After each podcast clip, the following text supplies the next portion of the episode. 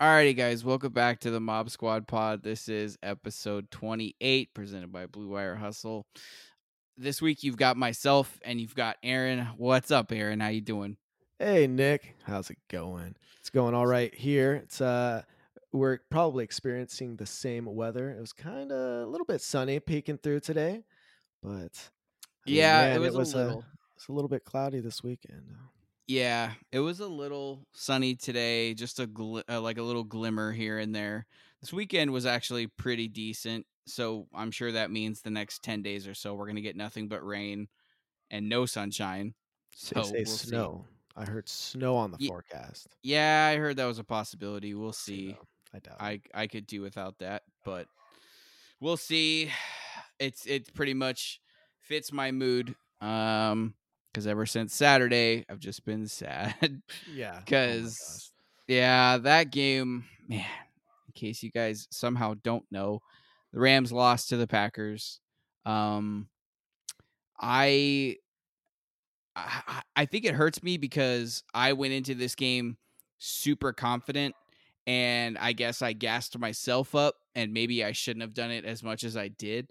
But I was pretty much convinced that the Rams were going to win the game because I love that defense that we have so much and I just felt like if our offense was okay and our defense played the way they've been playing all year, we'd win the game. Uh, so much so that I even put money on the Rams to win the game. Like I was full blown set on the Rams winning this game. So when they didn't win, and I felt like they could have, it's it's just been kind of painful ever since I've thought about it.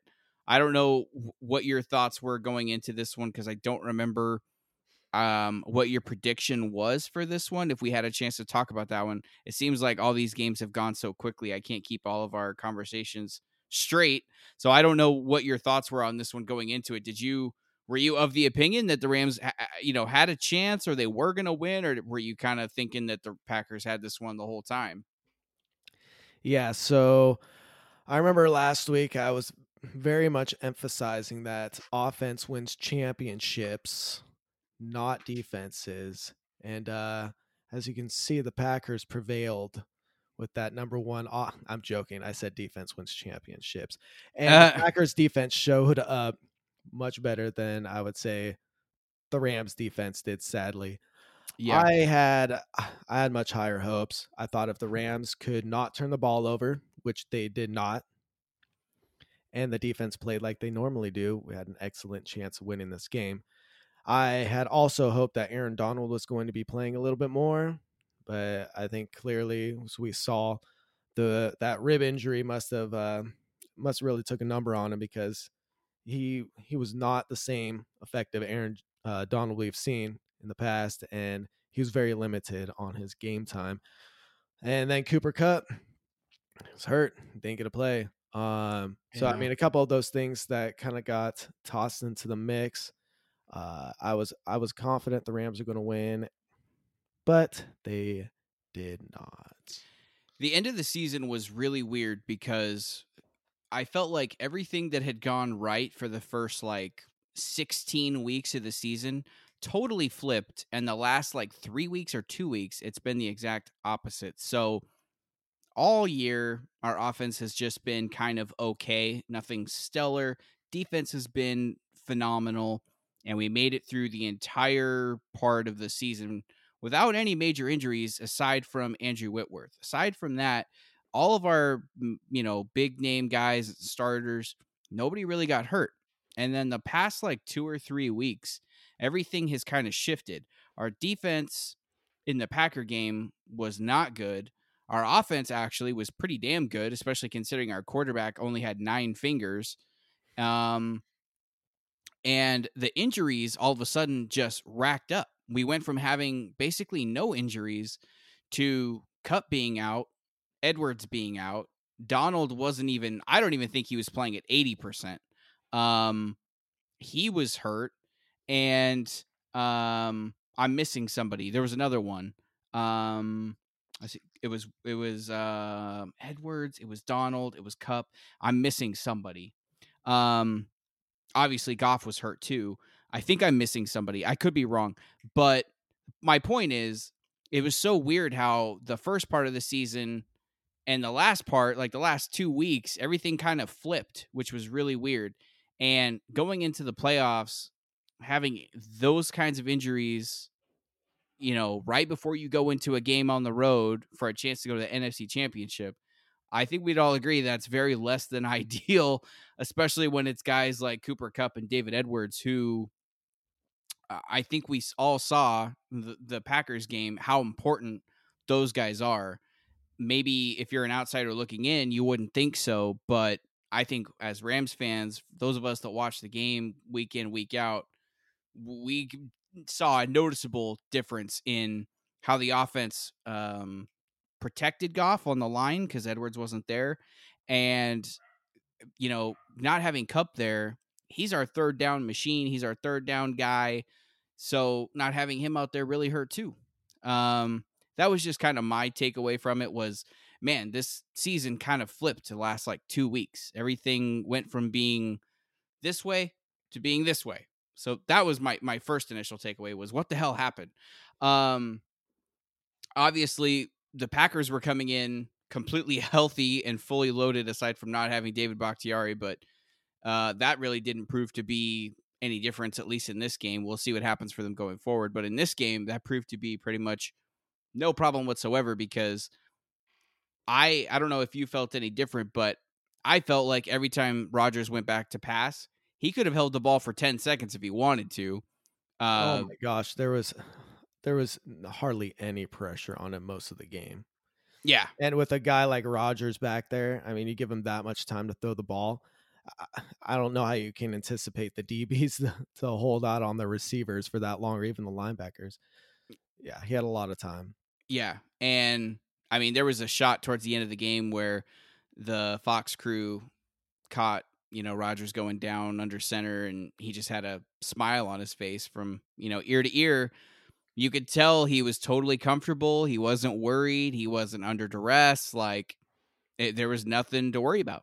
Uh, our defense just was not it. That was not the defense we saw all year. And I think you could make the argument that having a less than healthy Aaron Donald, we saw the impact that that has on this defense. If he's not Aaron and Donald, this defense is just kind of average at best. Um, that's going to be, I would say, a pretty big problem moving forward because if something happens next year, you know, um, I think we're going to really have to worry if he's gone for any extended amount of time. That's just worst case scenario. But um, I was, I don't know how you felt about this, but I saw all the reports going into the week that it was just like a rib cartilage thing and he was going to be fine. And everyone was like, oh, he's playing. No worry about it. He's good to go. And so I was under the impression that, okay, well, he's totally fine. He might wear like a flak jacket or something and he's going to go 100% and we're good to go. And that was clearly not the case because, like I said, I don't even think he was 80%. He looked um, very pedestrian. And like you said, he wasn't even on the field for it felt like half the defensive snaps. It felt like he was on the sideline. Yeah, I I had really hoped. Yeah, reading the news, uh, he was going to be playing a lot more, and he was going to be at a lot higher level. I mean, with those guys, I don't know what they inject them with to kind of kill the pain, and then yeah, the flak jacket. Uh, but I think it was pretty evident very early into that game he was not the effective Aaron Donald we've seen of all season. And it didn't take me very long to say to myself, oh no, he's not getting any pressure at all. Uh, he's just not the same guy. And it really made a difference. There was no pressure, as we mentioned, there's no pressure on Aaron Rodgers. He had plenty of time to throw the ball. Um, he didn't seem stressed distressed. Not at all. Not at all. And you get a, a quarterback that's MVP caliber like that. I mean, he's just going to light your defense up. And he did. He found open guys consistently, and that offense just kept the ball moving. Even the run game was, they were running it down the Rams' throat. It was not an impressive game defensively. Bad time to have a bad defensive game. yeah. I think really uh, you do have to be concerned Aaron Donalds has one game where, you know, he's not full go. And I mean, this is kind of how the defense responds. Um, it shouldn't be so heavily relied to on one person. I think if we had a hundred percent Aaron Donald, it could have been a slightly different game for sure. Yeah. Um, and like I said, the offense this game was not the problem. Everyone went into this game thinking Donald is okay. It's Goff we're gonna have to worry about because it came out pretty, you know, pretty close to the game that Wolford was out. So Goff was clearly going to be the starter. So that was where your immediate um, worry went was okay. Well, we're gonna we're just gonna have to worry about Goff because it's gonna be cold. Thumb is still healing, and he actually played the game with two gloves on. So he kind of did the Teddy Bridgewater move, Teddy two gloves. Yeah. Um, but he threw the ball actually pretty well. I think it was the second series of the of the game. He made a couple really nice tight window throws. One was to Woods. I can't remember if the other one was to Woods as well or if it was to Reynolds. But he made a couple really good throws, and I was really surprised. I was like, okay, Goff came out. He's got a fire lit under his ass, and he's ready to win this game. Let's go. And the defense just kind of wasn't able to keep up their end of the bargain, and the and the Rams offense really didn't have too many chances to fight back. Um, no, not at all. The the Packers, the time of possession. I mean, they just dominated, especially that first half. And I I'll say it again, give Goff a lot of credit because the guy had nine fully working fingers and was playing with gloves on his hands, and that's obviously not something he does normally, but he had zero turnovers, like you said, and he played a pretty damn good game, all things considered. You you cannot in any way put this loss on him. You really can't. Um, the I I think the thing that it's hard to put it on one thing, but a couple things that I think really um kind of broke the Rams back in this game was just like the stupid self-inflicted stuff that we did. And obviously the big one is Aaron Donald had the 15-yard unnecessary roughness penalty the play was going to be it was going to be a third and seven, which anytime you can force a team to third and long, especially this team, that's great, right? But wasn't meant to be because Aaron Donald had a very stupid penalty where he got called for um, the unnecessary roughness, and that went from being a possible third and seven to first down and 15 free yards. So you can't do that. Obviously, that drive also turned into a touchdown. So not good. Austin Corbett was called for a false start on a fourth and one, which I thought was also huge because I don't know if you remember that drive specifically, but it was fourth and one. The Rams were driving, and I think at that point, a touchdown was going to give them a one point lead because I think it was 16 to 10, I think, or something like that. Yeah, I, I believe I believe that's correct. Yeah, I think that's right. And it was a fourth and one. And at first, I was like, dude, if he doesn't go for this, I'm going to be pissed. And then he kept the offense out there, so I was like, all right, let's go. You know, there's no tomorrow. We got to win this game. Let's go for it. Fourth and one. And then we get that false start. It's fourth and six. And I'm like, you got to be freaking kidding me, dude. Like, those are just absolute drive killers. So I had to settle for a field goal. And if you're playing the number one offense in football, field goals are not going to do it, which obviously it didn't. So that hurt. And then the other big plays, this killed me. I, I thought I was going to start crying when this happened. Um, Troy Hill and John Johnson dropped interceptions before halftime that could have saved three points. Um, and they were literally on back to back plays. I don't know if you remember that one either, but literally oh, before yes. halftime when Rodgers was driving, we had two plays back to back where the ball literally hits Hill and Johnson in the hands and they both drop it. And I was just like, this can't be happening. Like, what are we doing? Um, and I guess that should have been my cue from the football gods that the ball just wasn't going to go our way this game because the other play that could have potentially saved us was I think it was in the third quarter. It might have been the fourth quarter uh, there was a hit on Dillon, the running back, and the ball popped out. And Jordan Fuller was running right for the ball. If you see the replay, he's running right for it. Jordan Fuller's going to pick that ball up and he's going to score. It's going to be a fumble, scoop score. And the game, I think at that point, was going to be tied. I believe it would, would have been 25 25. but somehow the ball pops out of Dillon's hands, bounces on the ground, and lands right back in Aaron Rodgers' lap. So that fumble that could have been a scoop and score tie game lands right back in Rodgers' hands. They maintain the ball and they score again. So it literally, the ball did not bounce our way. It just didn't. So, but you can't say the Rams were, you know, I, I think it'd be unfair to say the Rams got blown out. Wouldn't you say? Like, this wasn't like we got dusted or we looked like a completely inferior team. I think all things considered, we had chances to win this game. Wouldn't you agree?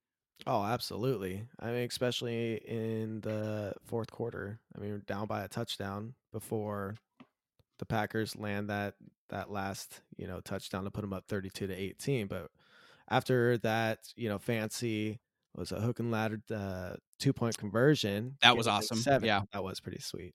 Uh, get within seven. Um, I mean, they had opportunities to go back down and tie the game, just didn't make it happen. And then and the Packers got that that touchdown that really kind of just sealed the deal and put it away.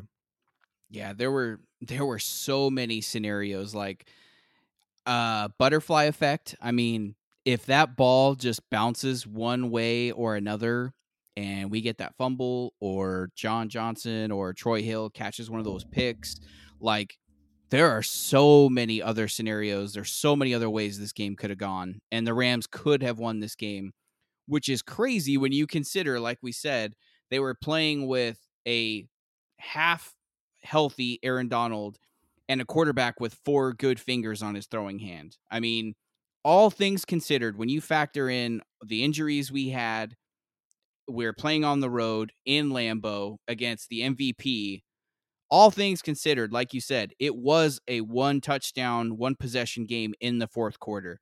That's pretty freaking incredible. If you factor all that stuff in, all things considered, that's pretty damn impressive. Yeah. So and there was fans there too. I uh, yeah, I completely forgot that the Packers were going to have fans. Yeah. So when you factor all of that stuff in, and it was only a one possession game in the fourth quarter on the road in Lambeau with fans in the stands I mean, it's kind of hard to be too upset. I'm more disappointed than I am upset. But man, that game could have gone so many different ways. Um, you just feel like if that game were to get played 10 times, it might be split even five and five because clearly that wasn't our best defense. We weren't healthy and just the ball didn't bounce our way. So, but that's kind of the the blessing and the curse of of football as opposed to baseball where you have like a 7 game series or a 5 game series you kind of have to leave it all on the table and put your best foot forward and you have to win that game and it's whoever's better that day wins and that's it. So we're officially in off-season mode and boy has it been an off-season already my god. Yes. um before i touch on some of those things just a couple next gen stats that i saw that were pretty interesting the Wildcat that we saw, which I thought was pretty genius for McVay to break out. Uh, Cam Akers took a direct snap for a seven yard touchdown, which was pretty cool. Uh, so he ended up having three carries out of the Wildcat for nine yards in the touchdown. Going into that game, the Rams had only used the Wildcat formation one other time under Sean McVay, and that was in 2017. So pretty cool. Um, as far as the matchup between Jalen Ramsey and Jaire Alexander, who's another really good corner that I don't know if a lot of people know about or talk about. Jalen Ramsey obviously is probably the best. Jair, Jaire Alexander is also a really good corner. The matchups between them, J- Jalen Ramsey did not have a good game at all, uh, and Jaire Alexander had a pretty awesome game.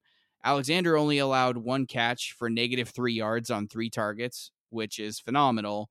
Ramsey, on the other hand, allowed six catches for 55 yards and a touchdown on six targets. So having a half healthy Aaron Donald and a, you know, subpar Jalen Ramsey, that's tough to overcome. Really tough. The pa- the Packers pressured Goff on 15 of his 31 dropbacks, which was the highest pressure rate allowed in a game under Sean McVay. That's crazy. That ended up being 48.4% the Rams' three highest pressure rates allowed this season all came in their last three games, which again kind of goes back to what I was saying. the first 16 weeks of this season and then the last like two or three weeks just felt completely flipped. Super weird. Really bad timing, too. Uh, the Rams had only allowed two plays of 50 plus yards all season prior to playing Green Bay, and they had two in the game. The Packers had that 60 yard uh, touchdown run, and they also had that 58 yard touchdown pass to Allen Lazard. So Well, I They think had that give- 60 yard run was the the one right after halftime, right? yeah, yeah, got tackled just short of a touchdown, but still was killer. Yeah, yeah, and that you know to only give up two of those all season, and then to give up two in one game in the playoffs, that's tough. Again, the way that the season played out, it was like two different teams there at the end. Just kind of crazy that that happened. Um, but anyway, like I said, we're going into off-season mode. and There's already a lot to talk about. Um, I'll just start off with the free agency. Um, we have 17 players that are eligible to become free agents this offseason. And there's actually some pretty big names on this list. And you have to figure that there's only so much money to go around and there's only so many roster spots to go around. So I, there's no way all of these guys are coming back. I'm sure more than half of these guys won't be coming back. But the list includes John Johnson, Troy Hill, Leonard Floyd, Gerald Everett, Austin Blythe, Josh Reynolds, Darious Williams, Samson Ebukam, Morgan Fox, and Malcolm Brown. Th- those are the big names on that list. And I'll ask you, Aaron, if you could only keep one guy out of that list, who do you think the Rams should keep? Who do you think is going to be the most important going forward? Who would you make a priority? Oh my gosh, one. I'm going to give you one, and then I'm going to give you also a little second, a second piece, just just in case. oh jeez. But I'm curious to know who your one guy would be. Okay, let me see. Um my one and only. Uh I would say Leonard Floyd. I think Really? I want to try to keep Leonard Floyd. I want to see what this guy can do next year. Uh, I want to see if he can produce a little higher higher numbers. Um I, yeah, I'm going to go with Leonard Floyd. Okay. so then now, if I'm giving you a second guy, who would be your second guy? Okay, I think I like to say John Johnson. Okay. I feel like I'm playing the lottery here. Um He's a phenomenal player, obviously. I mean, all Yeah. these guys are pretty good. Um, when I think when it comes to usage rates and stuff, you can make the argument that some guys are more valuable than others. Uh, my only issue with Leonard Floyd is, and this is another issue we're gonna have to talk about next. Um, we're losing Brandon Staley as our defensive coordinator, and that would worry me because I don't know how much of Brandon Staley's defensive schemes helped Leonard Floyd and how much Leonard Floyd just had a breakout year. You know what I'm saying? Like, I don't know if next year without Brandon Staley, if we get the same Leonard Floyd. That's the only thing you have to worry about. Um, Yeah, no, I, I definitely agree 100%. I'm curious to see on how the defensive scheme is going to change. Yeah, so that's the only thing that worries me is without Staley, what kind of Floyd are we going to get? But he did have a really phenomenal year. So if they bring him back, I, I'm not going to be upset about it. Um, I, I, you know, he had a good year. So if he comes back, not going to be upset.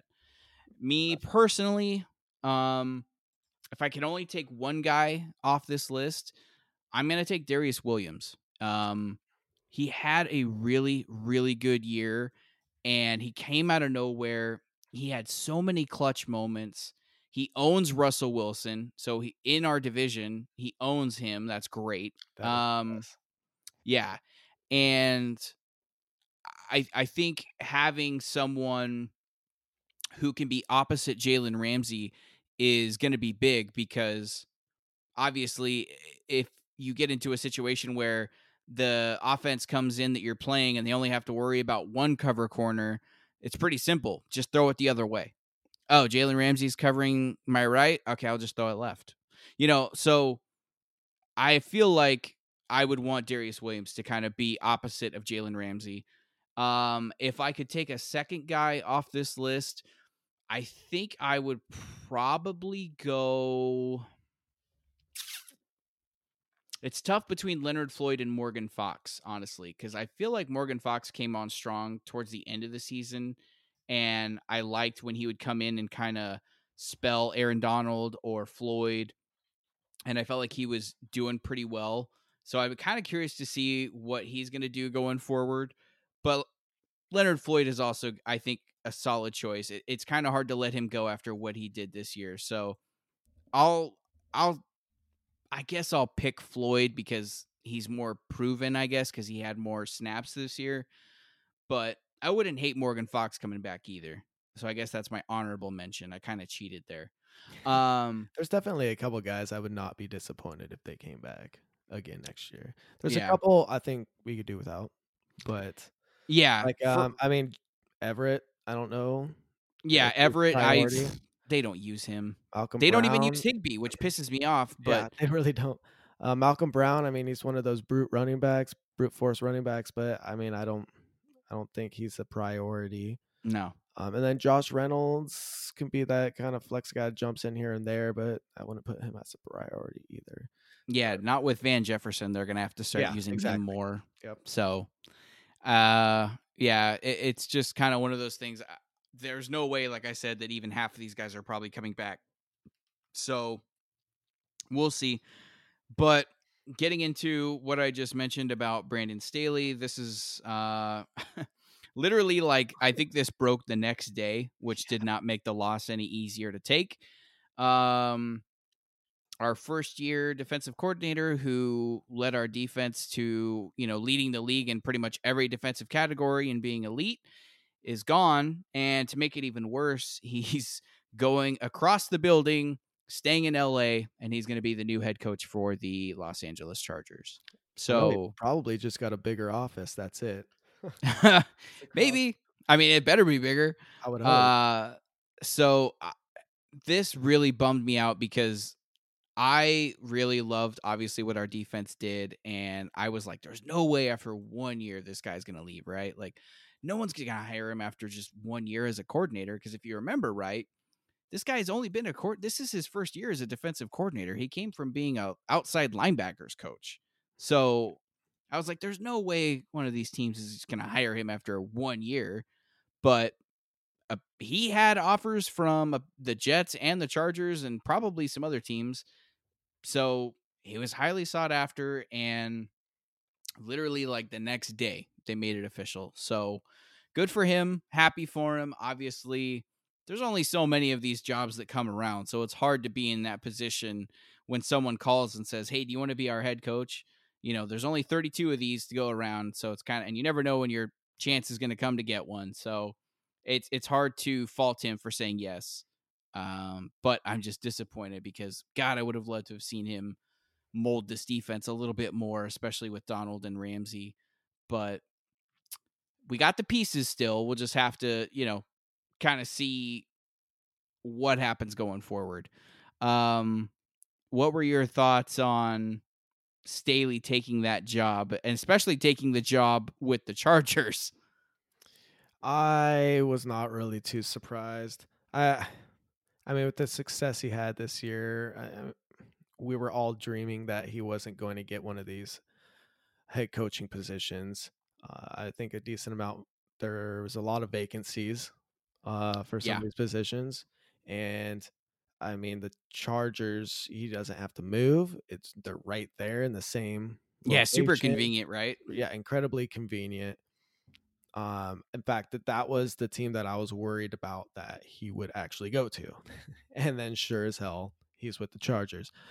Uh, I, I'm not surprised. I mean, I think he's going to have some success there too. You look at these defensive coordinators that that uh, become head coaches, and I think uh, there's good potential for a lot of success. I mean, Lovie Smith did it, um, and he was he was a great defensive coordinator, and then I thought he was a great coach for was it the Bears? I think was it with the Bears? Yeah, Lovie Smith. yeah, Lovie Smith. Yeah, yeah. Uh, so I, I see I see uh, good things for this guy. I think I think. Oh yeah. I I think he's going to be extremely successful. And I I really think- do. I think the Chargers already. I think the Chargers have the pieces to make up a, a good team, which I don't enjoy saying because they're in the Raiders division. But I'm a little bit nervous with him going to be their head coach now. I think you should be. Um, I know for me personally, just as a fan, when I looked at all of the all of the openings, so the Eagles, the Texans, the Falcons, Chargers, all these teams that needed head coaches, I personally thought that the Chargers was the best option. If it were me and and I had all these guys coming to me, like the Jets and all these other teams, I'd be like, no, no, no, no. I'm going to the Chargers because they already have Justin Herbert, who looks like a phenomenal pick. Uh, it just had a great rookie year, and it looks like they aren't going to miss with that one. So it looks like they have a franchise quarterback. Yep. They still have Joey Bosa, and they still have uh, Derwin James, who's a phenomenal safety, and he's only been in the league, I think, two seasons. So you still got him. Um, so I mean, if it were me, I would totally have taken the Chargers job. You got a young core. Um, to it's going to be really low expectation. So he's going to get several years, and no, he doesn't have to come in and immediately go to the playoffs or anything like that. No one's going to expect that. Um, so I, I just feel like it was the best best case scenario, best situation for him or for anybody that was looking for a head coaching position. So good for him. Um, the funny little wrinkle to this story is also apparently he wanted to interview the offensive coordinator for the Rams, um, Kevin O'Connell, and uh, Sean McVay said no. He denied the request, which is the right of the team to do because per NFL rules, if you have a guy that's going for a lateral position and not a promotion, the team can say no, they can decline the request. So Staley and the Chargers requested an interview with O'Connell, and McVay and the Rams said, no, no, brother, not happening. So as of now, that's not happening. I, it's always possible that that could change. Who knows? But as of now, he did want to take eh, O'Connell from the staff, eh, eh, you know, from the Rams, and they said no. So interesting little wrinkle there. It'll be kind of funny to see if a little rivalry brews in LA, um, and it's you know McVay versus Staley. That'd be kind of funny. Um, and also, since we're talking about defensive coordinator leaving, that position has already been filled, uh, and that just happened about an hour before we started recording. Per Josina Anderson, Raheem Morris, who was the interim head coach and the defensive coordinator for the Falcons, is going to be the new Rams defensive coordinator. So that position has already been filled. This all is happening super fast. Literally in like three days, we went from losing our DC to getting our DC again, and so here we are. Um, it'll be interesting to see how it goes. Raheem and Sean have worked together in the past, so they already have a relationship.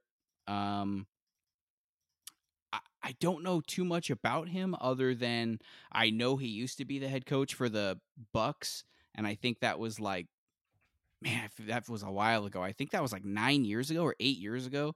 Um, so I don't know too much about him, but um, if Sean McVay trusts him, that's good enough for me. I I'll, I'll you know I'll just give Sean the benefit of the doubt, and uh, we've already established that we've got good players on the defensive side of the ball, so can't be too bad, right? um, the other note that I think is really worth um, talking about is the Sean McVay coaching tree because he's only been the coach for what like four years now, and his like little tree is kind of starting to sprout, which is kind of funny. Um, already we've seen Zac Taylor, who is the 2018 quarterback coach for the Rams. He's now the head coach for the Bengals. Matt LaFleur was our offensive coordinator in 2017, which I don't know if a lot of people realized, but in 2017, Matt LaFleur was our offensive coordinator. He's obviously now the head coach of the Packers. And Kyle Shanahan didn't come from a Sean McVay staff, but Kyle Shanahan was working with Sean McVay when they were working with the Washington football team. They were all on that same staff. So they all worked together at the same time. And obviously now Shanahan's the head coach uh, in San Francisco. So it's kind of funny how all of this this little web is kind of starting to grow. And another thing that I thought was was pretty funny and, and worth noting maybe not if you're a Washington football team fan, but Sean McVay, Matt LaFleur, and Kyle Shanahan were all on the same staff at one point in Washington. How crazy is that? That is pretty wild. yeah, can you imagine being Daniel Snyder or just a red? Uh, I almost said Redskin. Sorry, uh, Washington football team fan, and looking back on it and being like, how the hell did we have Sean McVay, Matt LaFleur, and Kyle Shanahan all on the same staff, and we let all three of them go? Are you freaking kidding me? Yeah, so Oh, that's got to sting a little bit. I think I'd be kicking themselves. Yeah, and so now obviously Brandon Staley's a head coach, so now that's going to add to the tree. So in four years, Sean McVay's staff has produced three head coaches. That's kind of crazy. Um, and the trend in the NFL now seems to be getting the young guy, getting the guy who's really young and not too much experience. And I don't know if that's just because they just want a guy that's young and they're kind of like a copycat league or if they're just tired of maybe some of these old guys who are kind of stuck in their ways and don't really know the analytics or whatever. But it's kind of crazy. Guys like LaFleur and Zac Taylor, McVay, Shanahan, um, Staley, all these guys only had like a year or two as a coordinator and they're all in their early to mid 30s and now they're suddenly head coaches in the NFL, which is crazy because I feel like, you know, when you and me first started watching football, all the head coaches were all like super old guys. Like Oh yeah. it was like, you know, I, I can't think of any names off the top of my head, but it was always like Like some Bill old guy in his like yeah, like guys in like their fifties, sixties, seventies, maybe like Dick LeBeau and on the Steelers, and like all these guys who were just like really old. And now it's kind of shifted to where really young guys, couple years in the league. All right, let's give them a shot. So interesting how that shift has kind of gone. Um, the last thing we'll hit on, and this is not great, not ideal, uh, but I guess I guess we should. I saw this coming. I mentioned this last week uh, about how if John Wolford was named the starter for this game, and especially if he was named the starter and the Rams won, the Goff McVay era was going to be over because there's no way you can come back from that because you're going to have a Doug Pederson Carson Wentz situation all over again Yep. that didn't happen. But after the game, Sean was asked about Goff's status as the starter. And he had some really interesting comments. And you kind of have to read between the lines. If you just kind of take them at face value, I guess you could say it's whatever. But if you read between the lines and kind of analyze what he said, it doesn't paint a pretty good picture or an outlook um, regarding Goff's future in LA and their relationship with each other. So at the end of his press conference after the Packers loss, he was asked a pretty simple, benign question Is he your quarterback? And McVay's response was, Yeah, he's the quarterback right now. Yeah. So, Doesn't give It- you much hope, does it? yeah, I mean, like I said, on the surface, you could just take that for what it's worth. Yeah, he's the quarterback right now. But if you actually think about that and analyze that, that leaves the door wide open for a lot. Right now? What do you mean right now? What about next week? What about next month? What about training camp? So then the following day, he was asked to kind of follow up on that because that was actually the, like the last question that, that he was asked and the press conference just kind of ended on that, which was a major cliffhanger. Right. Um, so then the next day they kind of asked him a follow up, and they were like, "Hey, so your comments yesterday, right now, what does that mean?" And he basically said, "quote We're in a situation that we're in evaluation mode. All those things are things that we're we're moving forward. We're looking forward. I can't answer any of those questions until, like I said, I take a step back and evaluate everything that is in the best interest of the Rams. So, again, not exactly a vote of confidence. If you were to ask that question to Matt LaFleur, Andy Reid, um, Sean McDermott, John Harbaugh, if you were to ask those guys, hey, is Patrick Mahomes your quarterback? there's no way in hell they're going to say, yeah, he's the quarterback right now. There's no shot. if you ask any of those coaches about those quarterbacks, they're going to roll their eyes and be like, uh, yeah, duh. Next question, you know. But here we are. And I had kind of mentioned this during the season with some of the play calling. I was like, you know, I feel like McVay doesn't trust Goff because some of these weird screen calls on third down and these weird little check down plays when we need like 15, 20 yards and we do like a two yard check down or like a slant. I'm like, this doesn't seem right. I feel like he just doesn't trust Goff. And it's starting to look like that's more and more the case. And for him to make these comments, it certainly paints a picture of zero trust.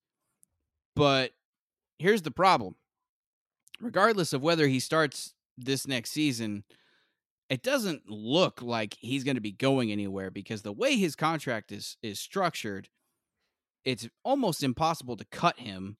And I don't know what trade value he has right now either, because he didn't have a great 2019 and he didn't have a great 2020. He's just kind of average. So I don't know who's going to want to take the contract his base salary this coming season is 25 million and it's already fully guaranteed. He has a roster bonus coming up of two and a half million, a 2022 roster bonus of 15 and a half million. So that's over 43 million in guarantees right there. And there's zero offsets in his contract. So I I don't see a situation where they cut him. I don't see a situation where they trade him. But I mean, do you really see a situation next year where we're paying this guy all this money and he's he's the backup? I cannot imagine that being the case at all. Uh, I mean, just how, how you explained it, explained it. Um, I still see Goff starting next year, and I don't know if maybe McVay's trying to stir the pot a little bit, make Goff think about his performance or what he's anticipating a performance from him for a season. But uh, I can't I can't imagine they're going to cut ties with him, and I can't imagine they're going to be paying this guy this amount of money and have him be a backup. But uh, really, their best bet would be to try to trade him. And I mean, what team's going to want to take that type of uh, package?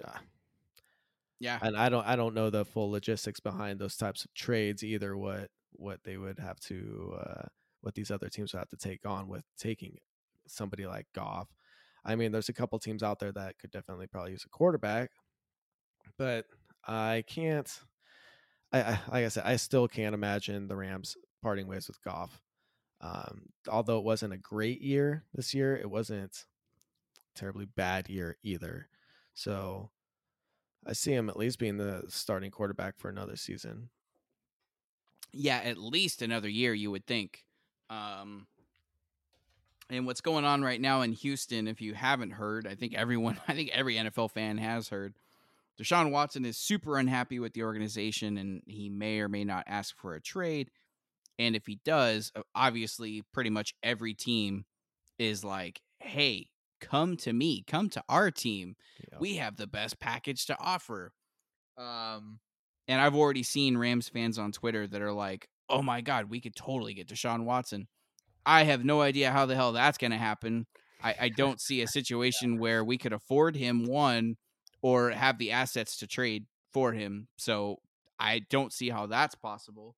Um, I did see uh, some one fan I can't remember the guy's name or anything, but someone was like one for one straight up Aaron Donald for Deshaun Watson, mm. and I was like, you saw uh, that?